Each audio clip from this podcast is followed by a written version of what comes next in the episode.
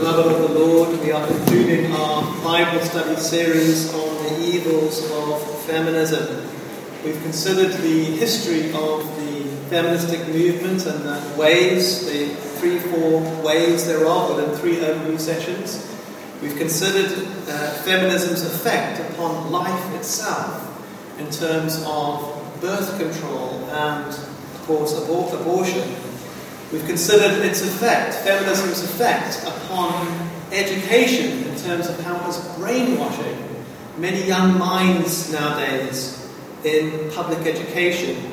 And we've also considered feminism's effect, of course, in getting to the marriage altar safely in terms of the ungodly dating culture that's all around us and has also come into the Church of Jesus Christ. Today we'll be concluding and and finishing with uh, feminism's attack and influence upon the institution, God's institution of marriage. So, feminism, feminism's attack and influence upon the institution of marriage. We know from our reading earlier in Ephesians 5 that marriage ought to be a picture of Christ and the church. Verse 25 says, Husbands, love your wives, even as Christ also loved the church and gave himself for it.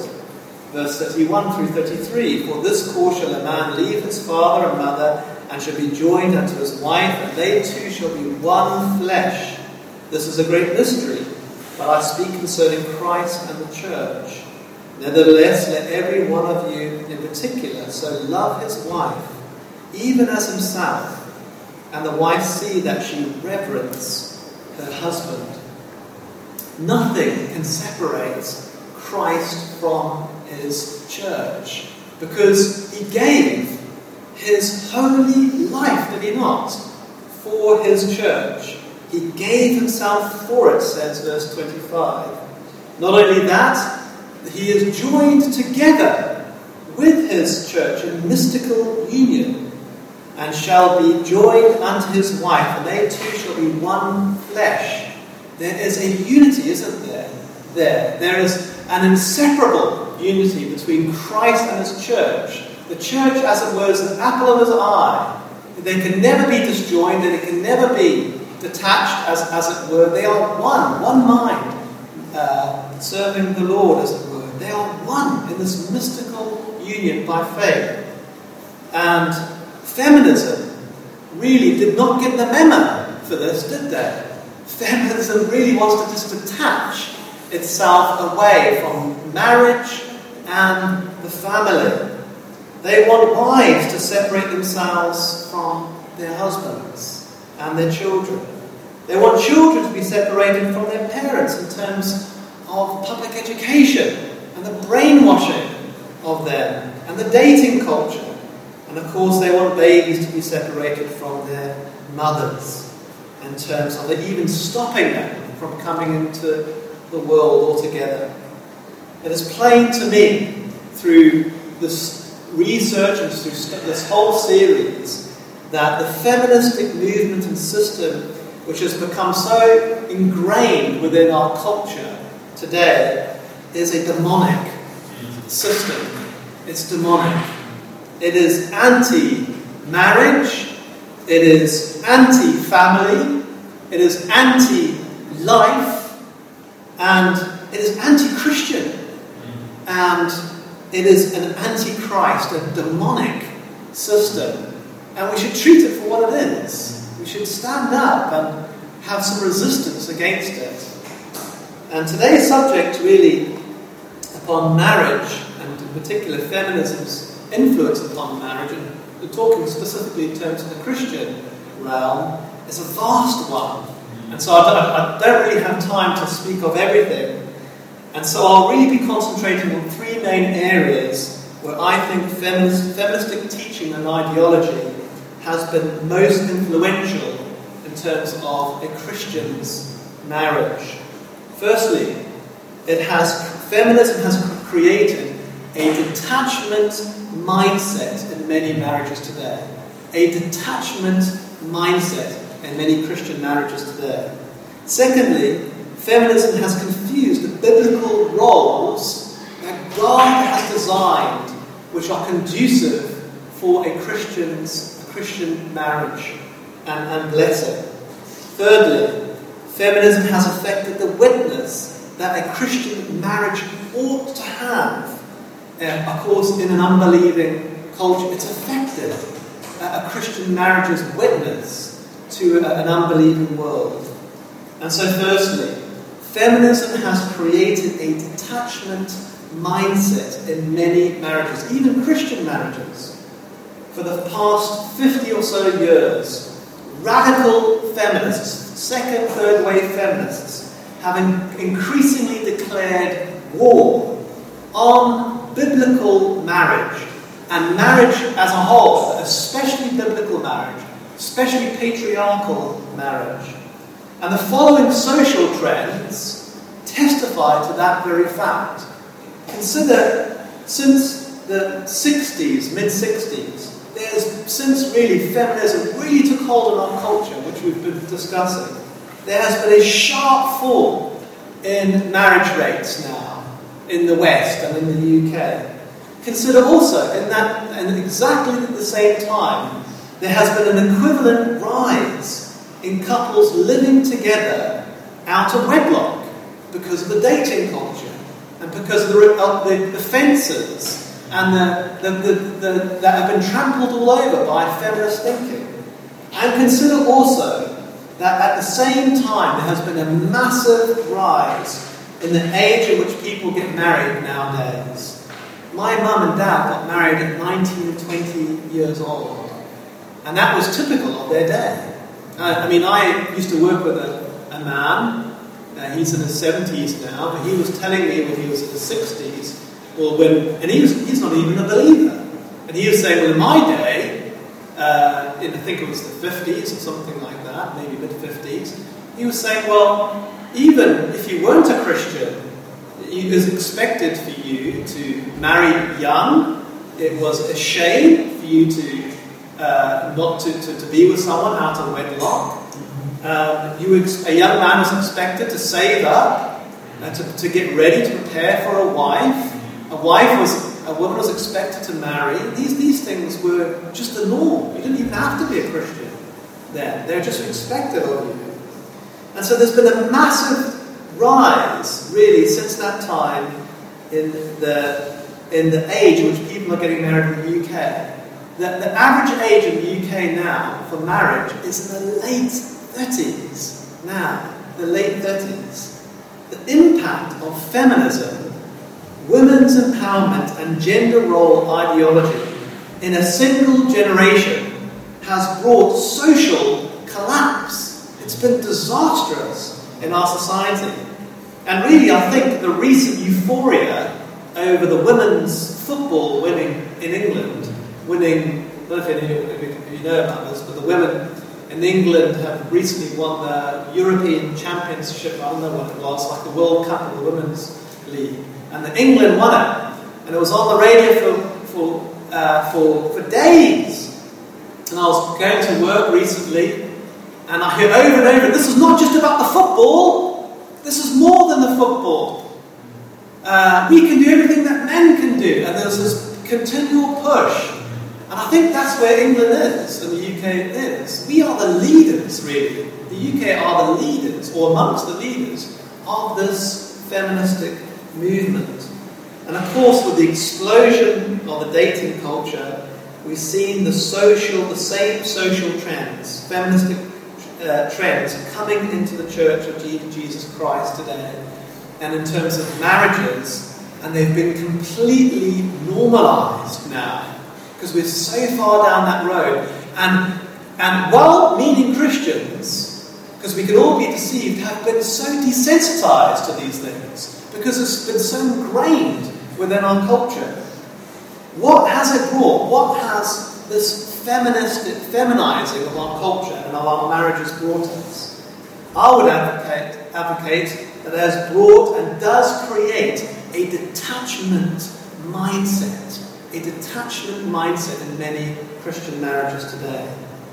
Young women are being taught now from a very young age that they do not need to depend upon a man, that they can be financially independent, they can be sexually independent, they can be career minded, they can be assertive and authoritative, and many other such things that don't need a man. They can do everything that a man can do. And similarly, young men are being taught uh, to be uncommitted, unserious, irresponsible, in, in essence, emasculated. And, la- and this breeds a, within many men. Eve was created, was she not, from man's rib? She was created close to his heart. Uh, for, for a man, for her, for her to be close to his heart and not to be detached, as, as it were, from each other. And but feminism has created this ungodly detachment mindset. And this problem gets worse because when two Christians finally do get married, they bring this worldly, feministic baggage essentially with them. This detachment mindset, the dating culture, the universities, the work, and they bring it all together. All these things, the, the feministic thing, they bring it all, this, this baggage with them into their marriage, and it creates this detachment mindset. Well, you do what you want to do, and I'll do what I want to do. You spend time with your mates, and I'll spend time with my friends. You watch the football, and I'll watch the, the baking. Uh, and this detachment mindset, and it's, it's sad to say, it's in many Christian marriages today. They act, it's like worldlings. This is what worldlings do. Gone are the days where families come together in the evenings, have dinner at the table, pray together, have family devotional time together, and seek the Lord's blessing for their life. They're dedicated to the Lord. There's not this detachment, or oh, you go to the gym and do your do your stuff. I'm not saying that we can never do things apart, but then there should be this unity, this join together. We're, we're, we're giving up our selfishnesses now. I was single, but now we're together now. We're outward looking to serve the Lord with our lives now. I'm not my own island to live, and feminists have really taught us and put this pressure upon us. And it's so ungodly. 1 Peter 3 7 comes to mind. Ye husbands, dwell with them, that is, your wives, according to knowledge.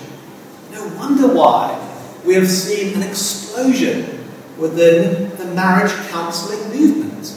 It has come at exactly the same time as all this kicked off, around about the mid 60s and the, mid, uh, the late 60s. There was an explosion in marriage counselling. And guess what? It was drenched within the psychotherapy movement as well, which is ungodly, which takes people away from the scriptures. All these things have happened at the same time. And I, I can speak so much about this detachment mindset within marriage today, but I've got to move on now to our second consideration. And that is that feministic teaching has confused biblical roles that God has designed for our good and our blessing.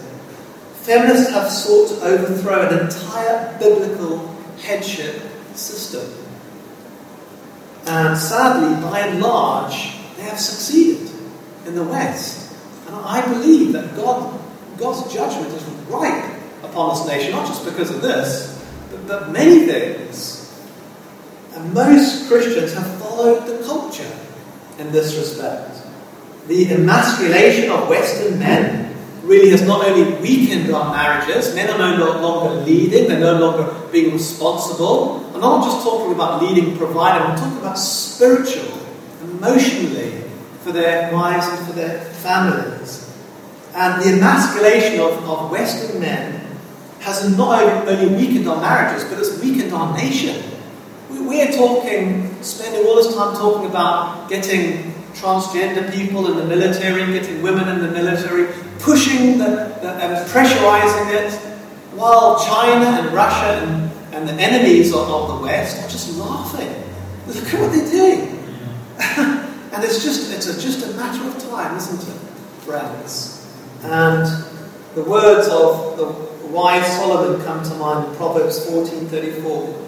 Righteousness exalteth a nation, but sin is a reproach to any people. The undermining of marriage, undermining of the family, undermining of these biblical principles and, and, and truths that are meant for our good, the undermining of all these things has seen social collapse. Dearly, dearly beloved, God's word is clear that there are distinctions between men and women in marriage. They're, they're, the roles are not interchangeable. Those Christian men now in the West and in, the UK no longer see it that it is their prime responsibility to provide for their households. And like I said, it's not just about physical, physically providing, it's about leading, spiritually speaking.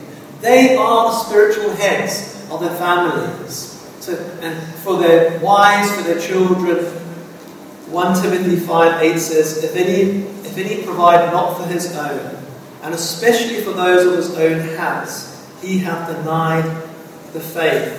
And it's not just talking about one's own immediate family. And, you, you, you, you, never want to put a man down. If a man does his best, that's all that can be asked of him. Um, but it's also talking about from a wider circle. We, we are to work and men are to be diligent in the physical realm and work and in the spiritual realm because we want to provide for other people as well. In Genesis 2.15, Adam was charged to dress and keep the Garden of Eden. Man is charged by the sweat of his face to provide bread. Our feministic culture has made men, even Christian men, so irresponsible nowadays and lazy. Proverbs 18:9 comes to mind. He also that is slothful in his work is a brother to him that is a great waster. Proverbs 22 29 Seest thou a man diligent in his business? He shall stand before kings. He shall not stand before mean men. Remember Joseph? Remember Joseph? You know, when he was cast into that pit, sold as a slave, as it were. He could have been bitter and resentful, some, that's it. But what did he do? He was diligent. When in Potiphar's uh, house, and he was granted favour in the sight of the Lord. What about in prison? When, again, when he was accused, he was cast into prison. What happened? He earned favour. He was diligent. He was hardworking. He was committed. He could have just given, up. oh, I've had enough now. Oh, not this again. That kind of, this, this attitude which you see is so prevalent in our culture. It's a emasculating attitude. And it's a self-pity has self in mind, doesn't it? We don't see that with, with the patriarchs. Joseph diligently worked, didn't he? and he granted faith, and he stood before kings. He stood before Pharaoh. And he fed the known world at the time because of his diligence and his heart to the Lord in this respect. We need to get that spiritual backbone back, don't we? We need to, that's what we need to get back as men. And think about Jacob and Laban. I mean, he had to work a long time, didn't he, for his godly wife. And yet it went in a very short space of time, didn't it? and uh, but he had to work, and he even said, wasn't he in charge of the band? I was working day and night. My eyes, some nights didn't get, get any sleep. I was looking after your sheep, and this work ethic uh, for men. And the Apostle Paul, he didn't need to work, did he, as a tent maker? He did, didn't he? Friends, it's, it's not only good for a man to provide for his own, for his own family, physically, spiritually, family devotional time, all these things, but also to labour hard for righteous causes. When, our, when we read of the missionaries and, our, and our, the, the Puritans and Reformers, they accomplished great things, did they not, for the Lord. They had far less than we have, but they accomplished greater things. I suppose it's because they, their faith was so much greater, wasn't it? That they just gave everything to the Lord. They were so much more diligent and hardworking. We need to get that back, don't we? And Ephesians 4.28 comes to mind in that regard. Let him that stole steal no more, because we can steal from the Lord. Energy, the health, work as a gift, isn't it? We can steal from the Lord what he gives us. Let him that stole steal no more, but rather let him labour, working with his hands the thing which is good, that he may have to, to have to give to him that needeth. You see, it's not just about my own family, it's an outward looking thing. I, I want to be diligent in every aspect of life because I also want to build up the church of Jesus Christ. I also want to support the church of Jesus Christ. There's a higher cause, isn't there? And of course, we saw that with Joseph, didn't we? Where by the grace of God he fed the known world at the time under the mighty hand of God. You know, during the COVID 19 lockdowns, I was quite frankly appalled at the work ethic of, of men, men's attitude to work nowadays. And I spoke to many employers, and uh, one particular one almost lost his, well, lost his whole entire workforce. They all wanted to go and be down the pub with their mates. They wanted to be put on a furlough down the pub. He had to sack them all. Literally almost put his whole engineering company out of business. And, and it's sad to say that that same mentality a lot with, I found with Christian men as well. That's the sad thing. I spoke to one Christian man, and for, for many, many, he said, I've been put on furlough now for months. And I got the option to put on furlough for months and months and months. I said, it's great. I spent all this time with my, my family, and I thought, okay, well, that's good. You can spend time with the family. But don't you realize that work is a gift? Like health, it's a gift. If you're a Christian, it's a gift. We, we, we are to be diligent. We are to, we are to embrace work. To, to, to do so heartily to the Lord. Whatever you put your hand to, do heartily as unto the Lord. It shouldn't be seen as a bore and a dredge. We should, we should thank God that we have work to do. And we've got different things that motivate us now to work. Our families, righteous causes now. And it shocked me, the, the attitude that men, even Christian men, have to work.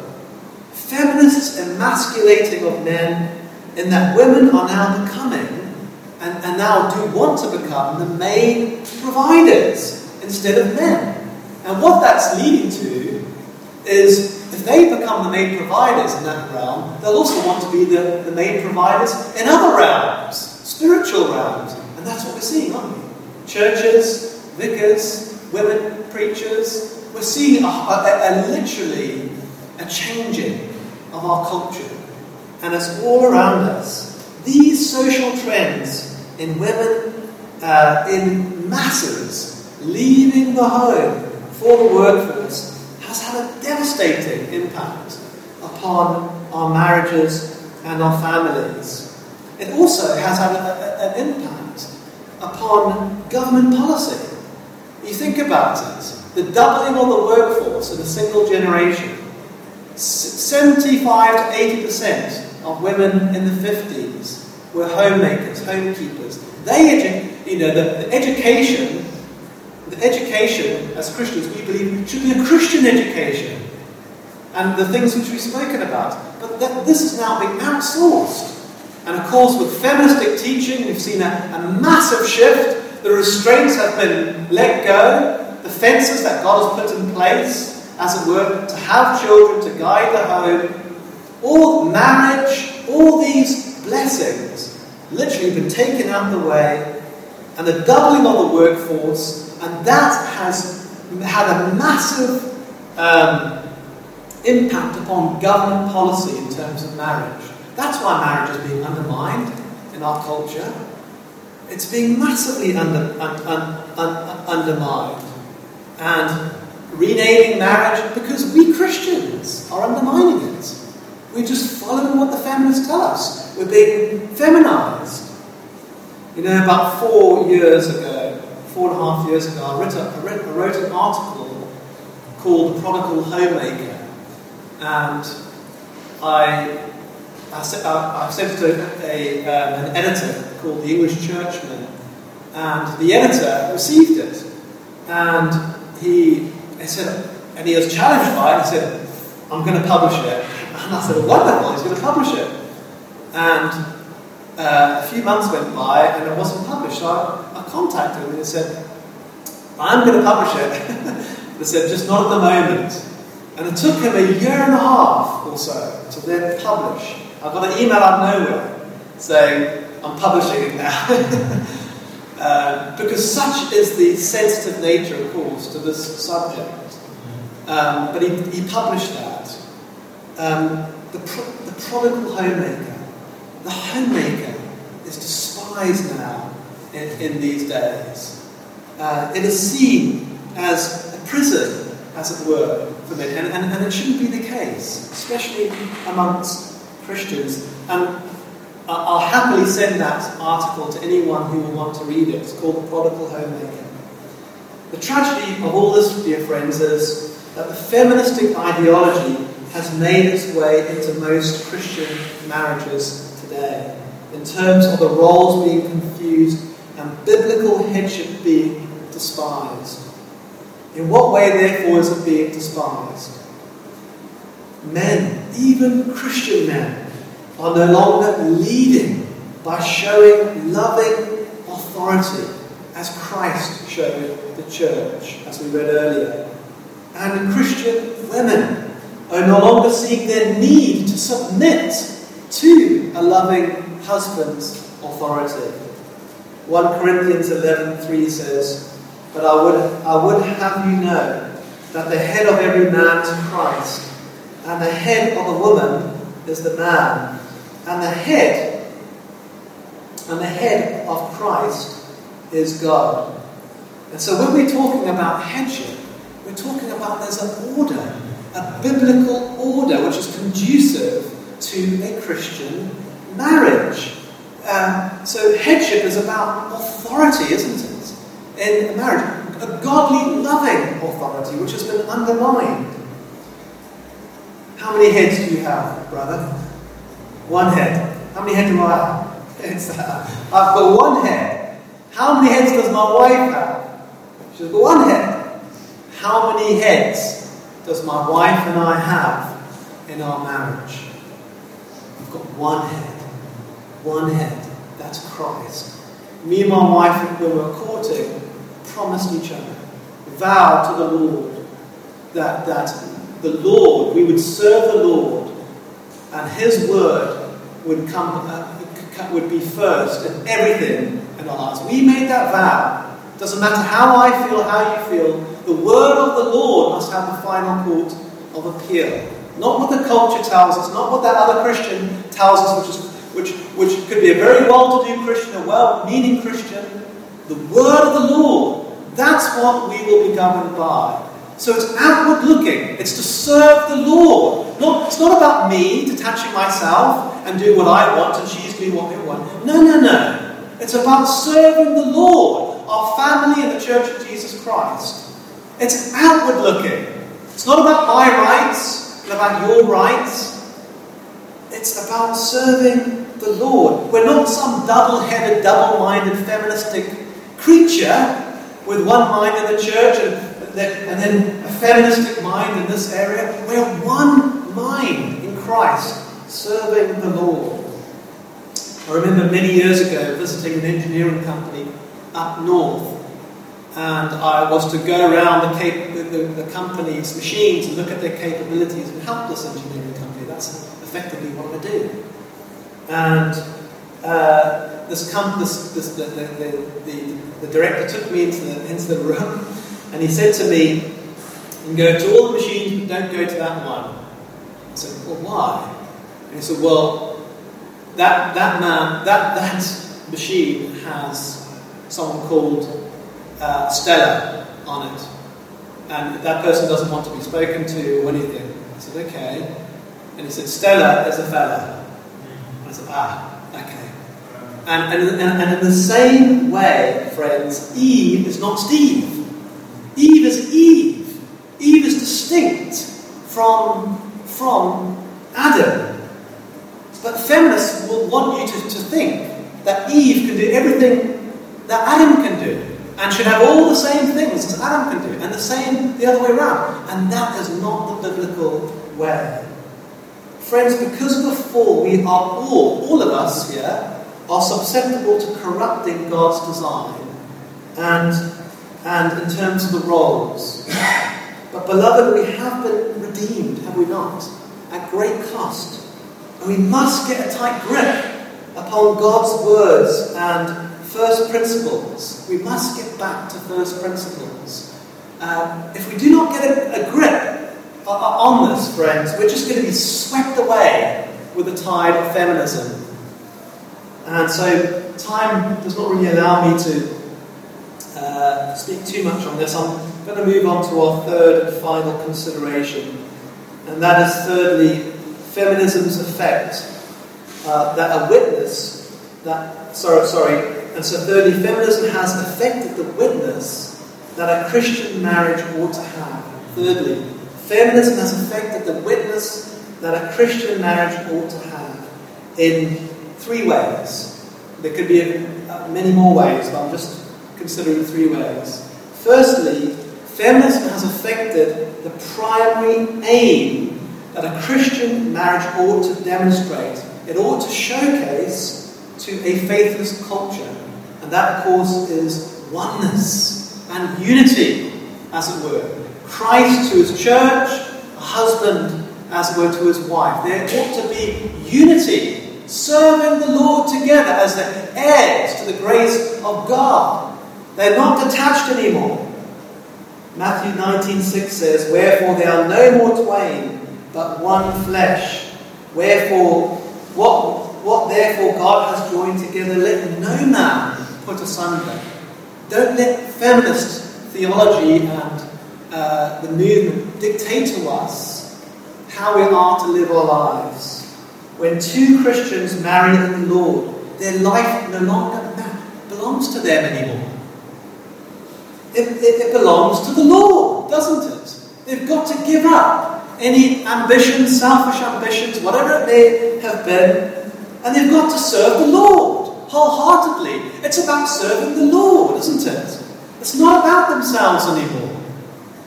God said in Genesis 2:18, "It is not good that, a, that the man should be alone. I will make him and help meet for him, someone that's going to help him."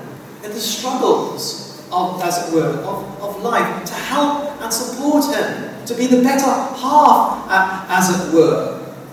Uh, someone uh, that is perfectly suitable for him. And so the chief aim and duty of a Christian husband and, a, and, and wife is to work together as they care for their family, to support also the church of Jesus Christ, and to build the church of Jesus Christ by, by God's grace. That's their aim. And so this means that a powerful and beautiful godly marriage and witness is a relationship that is directed towards God first in everything. It's God centered. It is outward looking in which a Christian husband and a wife serves others. It's not about us anymore.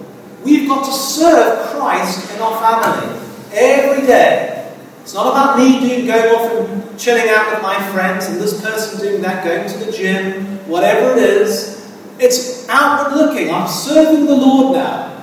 I've been charged to serve the Lord, to help my wife, to support her emotionally, spiritually, physically. The same with my, my family, the same with the Church of Jesus Christ and outwardly. It's a life of service, always dedicated to the Lord. Ecclesiastes 4 9 through 12 says, Two are better than one, because they have a good reward for their labour. For if they fall, the one will lift up his fellow.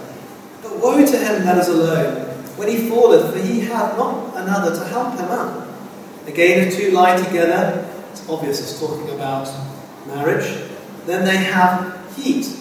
But how can one be warm alone? And if one prevail against him, two shall withstand him. And a threefold cord is not quickly broken. In a Christian marriage, there is a continual lifting up of one another. Why? To serve the Lord. To, to serve the Lord. This is the purpose why God gives us health and work and everything else. It's for His service. And so we lift each other up. We pray for each other. When a, a wife goes through difficult times, perhaps doubt or difficulties or whatever it may be, we're there lifting them up, supporting them. Same with our children. Same. That's the point. It's not about detaching oneself from the family or from the marriage and saying, I'm going to do what I want. You just do what you want. That's what feminists teach. We must get a tight grip on this. Secondly, feminists, feminism has affected the witness that a Christian marriage ought to have by the undermining of Christian purity and chastity in marriage. Christian purity and chastity in marriage. A chaste mind before and after marriage strives for purity in every aspect of life. And that just cannot be said of feminists and the feminist movement. Chastity is based on the inner desire of the heart to the Lord first. It has to be to the Lord first. Who you are to the Lord is who you are in secret to the Lord. That's where true spiritual character is developed. Not being found out by someone else. You're being found out by the Lord. The Lord sees. And so chastity is based on the inner desire of the heart to the Lord first. And it always must be done to the Lord first. All unbecoming, indecent, impure, immoral conduct, therefore, is recognized as sinful and evil and reflects a terrible witness upon one's marriage. Does it, does it not? Especially a Christian marriage. Who shall ascend into the hill of the Lord? Or who shall stand in his holy place? He that hath clean hands and a pure heart. Psalm 24. The outgoings of chastity in marriage ought to be witnessed in purity of speech, not smutty language, not a coarse, filthy joking. There must be a holy blush, a holy cringe when we are around people who speak in a coarse, filthy, joking way or smutty language. It must be a holy blush. I don't want to hear that. I'm not impressed by that.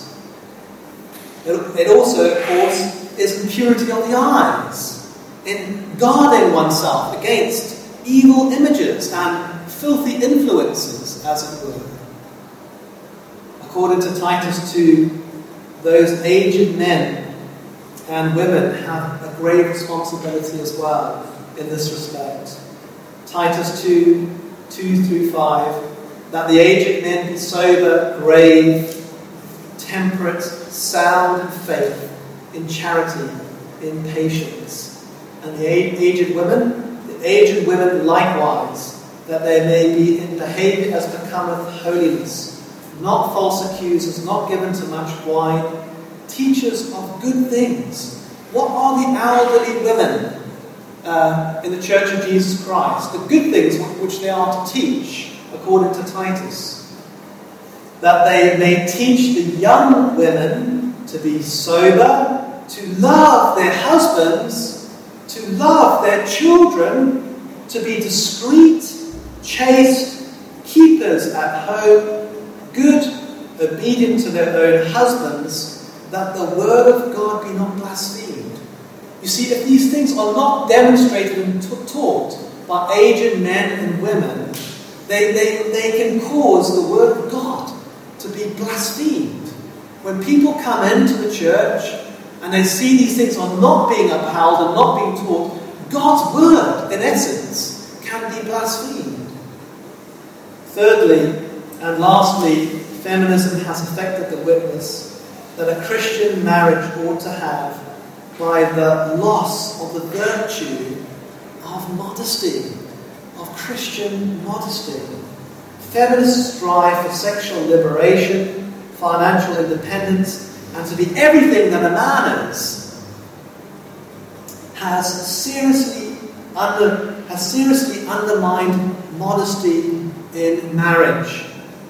modesty is a biblical virtue that flows from a chaste lifestyle towards the Lord first.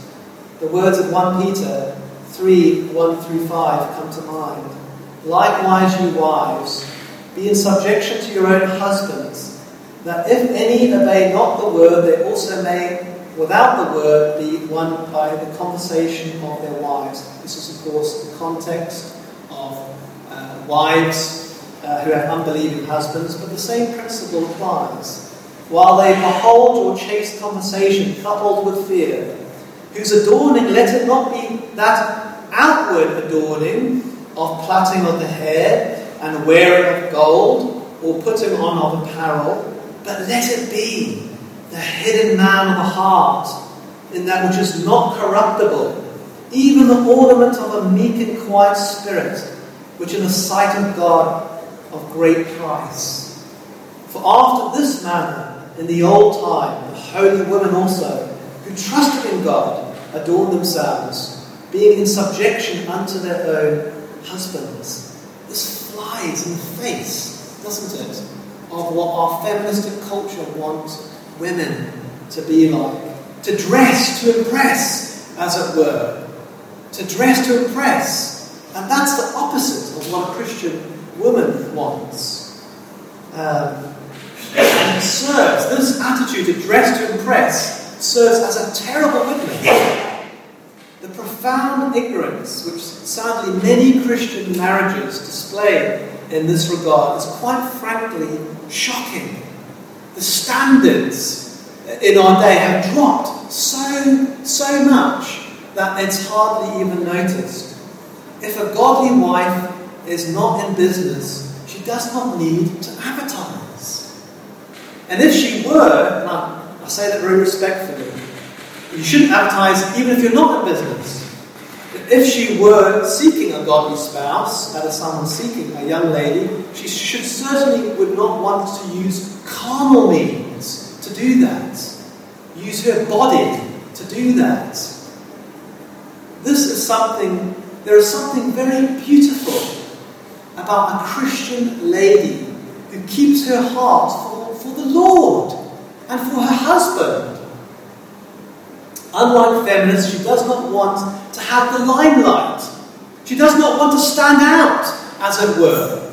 She doesn't want to draw attention to herself or her body. She saves her heart for her husband and the Lord. Her dress and her, her conduct does not have to be an assertive, self confident, bold, authoritative, revealing and standoutish dress. It can be feminist, fem, uh, feminist. It can be feminine. It can be feminine and, and modest.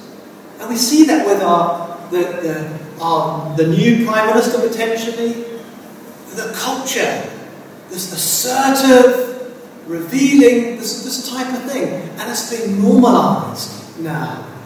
And even within Christian marriages, it's being normalized. And it shouldn't be that way.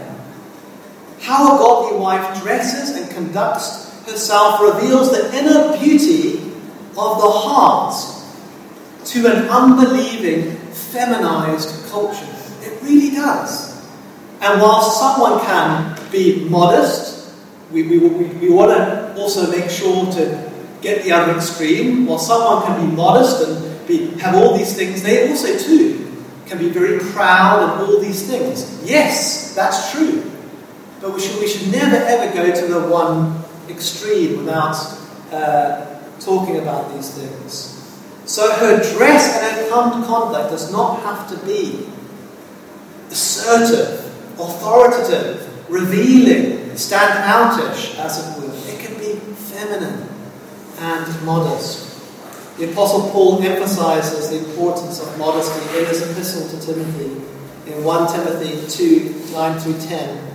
In like manner, also, that, that women adorn themselves in modest apparel, with shamefacedness and sobriety, not with broidered hair or gold or pearls or costly array, but which becometh women professing godliness with good works.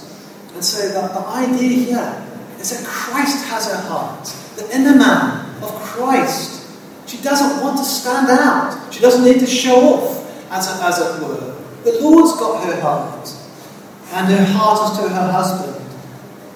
And time doesn't really allow me to go through the other virtues here. Let me just briefly name a few virtues which have been undermined by feminists, such as chivalry.